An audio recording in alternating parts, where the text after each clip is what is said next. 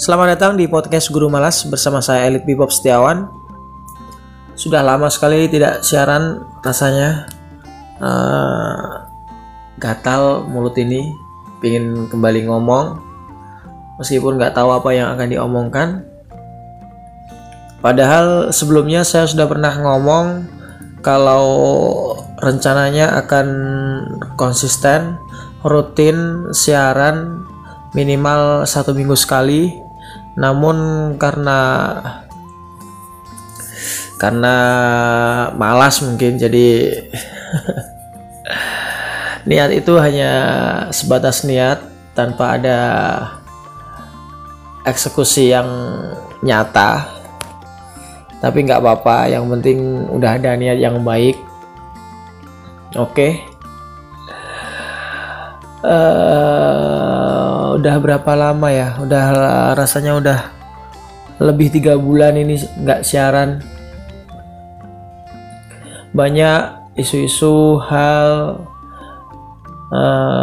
yang terjadi selama 3 bulan ini, khususnya di negara kita yang sekarang masih berjuang melawan corona.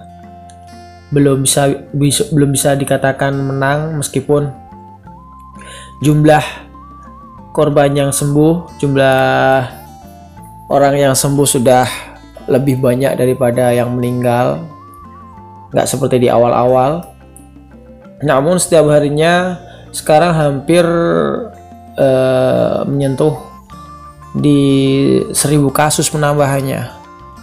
Itulah makanya pemerintah berupaya untuk mengucurkan dana sekitar 700 triliun untuk perang melawan corona ini, dengan harapan uang sebesar itu nantinya tidak sia-sia. Jadi di akhir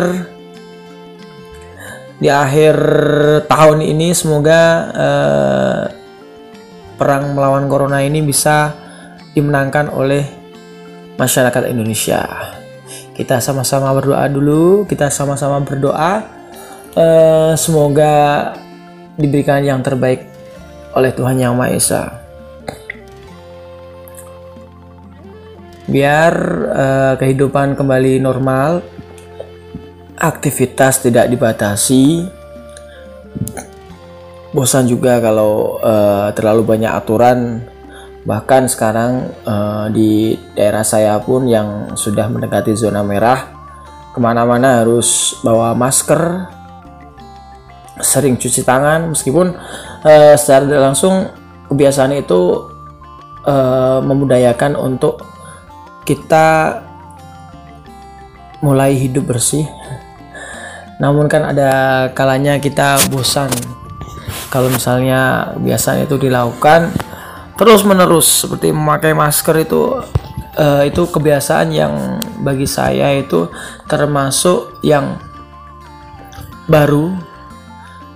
Sebelum terjadi corona ini, sebelum ada corona ini, paling bisa dihitung bepergian membawa masker atau memakai masker itu bisa dihitung jari. Namun setelah adanya kasus corona ini, mau nggak mau, karena di beberapa daerah juga ada razia masker, jadi kita harus membawa masker. Bahkan saya sempat ke beberapa tempat seperti bank, kemudian swalayan, tidak diperkenankan untuk masuk hanya karena saya tidak membawa masker. Oke. Sekolah sampai saat ini masih belajar dari rumah.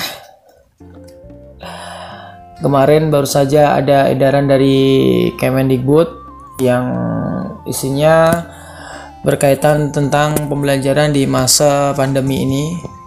Intinya di zona hijau, zona hijau boleh menyelenggarakan pembelajaran tatap muka dengan berbagai prosedur kesehatan yang detail tentunya. Sedangkan di zona kuning, oranye, dan merah itu belum diperkenankan tatap muka. Hal ini tentunya semata-mata dilakukan pemerintah agar bisa memutus rantai corona ini.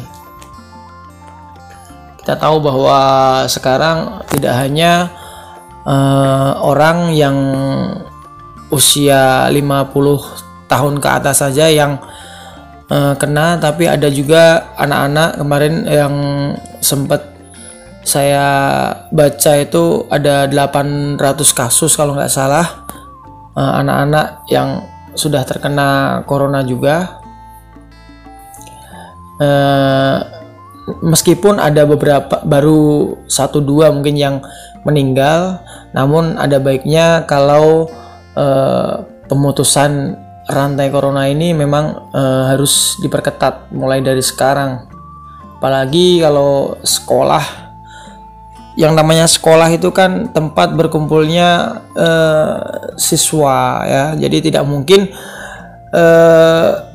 apalagi di jenjang yang paling bawah seperti PAUD, kemudian TK, SD, sekolah dasar, itu jenjang-jenjang yang di bawah itu pasti akan sangat sulit untuk melakukan yang namanya social distancing. Namanya sudah bertemu dengan teman-teman, apalagi setelah sekian lama tidak bertemu, sekian lama belajar dari rumah dengan kebosanan yang sedemikian rupa, kemudian berangkat sekolah, tentunya pasti rasa kangen untuk kembali bermain bersama teman-teman itu akan melupakan segalanya, segala aturan, baik itu cuci tangan, apalagi sekarang kan jabat tangan pun tidak dianjurkan lagi selama masa pandemi ini. Nah, saya rasa yang namanya anak-anak meskipun sudah dikasih tahu berulang kali pun tetap bandel. Rasa lupa, rasa senangnya pun bisa mengalahkan segala aturan yang disampaikan berulang-ulang tadi. Hal positifnya adalah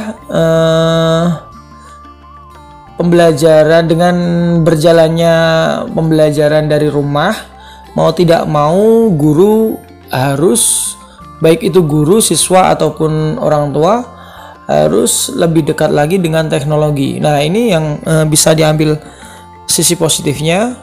Jadi kalau misalnya sekarang semuanya pada melek teknologi, orang tua yang tadinya tidak mau belajar mengenai teknologi, tidak mau belajar mengenai pembelajaran online, nah, sekarang karena demi si anak, mau tidak mau orang tua harus mengikuti perkembangan.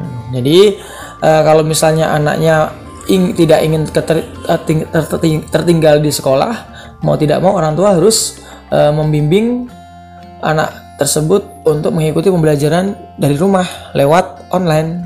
Nah, kemudian sisi positifnya lagi bagi guru.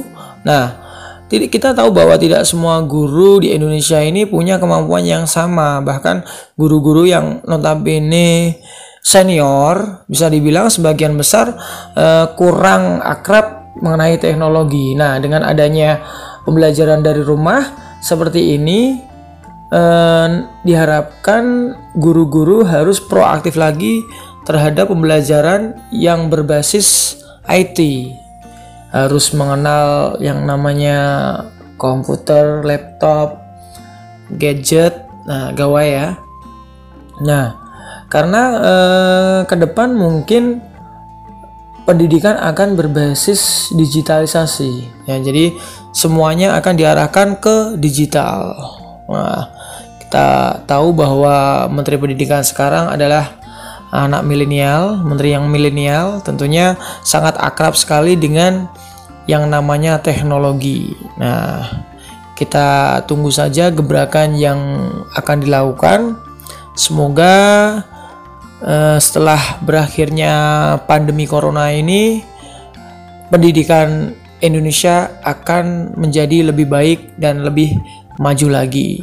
Baik itu dari segi guru-gurunya, kualitas pendidiknya, syukur-syukur semuanya, semua elemen yang berkaitan dengan dunia pendidikan akan naik kelas ke level yang lebih baik lagi dari sebelumnya. Kita doakan saja, semoga hal itu bisa terjadi. Oke, sampai jumpa lagi. Assalamualaikum.